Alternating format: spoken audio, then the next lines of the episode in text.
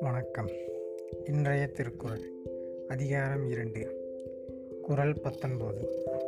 தானம் தவம் இரண்டும் தங்கா என் உலகம் வான் வழங்காதெனின். விளக்கம் இப்பேருலகில் மழை பொய்த்து விடுமானால் அது பிறர் பொருட்டு செய்யும் தானத்திற்கும் தன்பொருட்டு செய்யும் நோன்புக்கும் தடங்களாகும். அது பார்த்திங்கன்னா இப்போ மழை இல்லைன்னா தானம் தவம் இரண்டுக்குமே பிரச்சனை வரும். அப்படின்னா என்ன அர்த்தம்னா இப்போ நம்ம சாப்பிட்டா தான் அடுத்தவங்களுக்கு செய்ய முடியும். அப்போ நமக்கே வழியில் வழியிலங்கிறதப்ப அடுத்தவங்களுக்கு எப்படி நம்மளால் உதவி செய்ய முடியும்?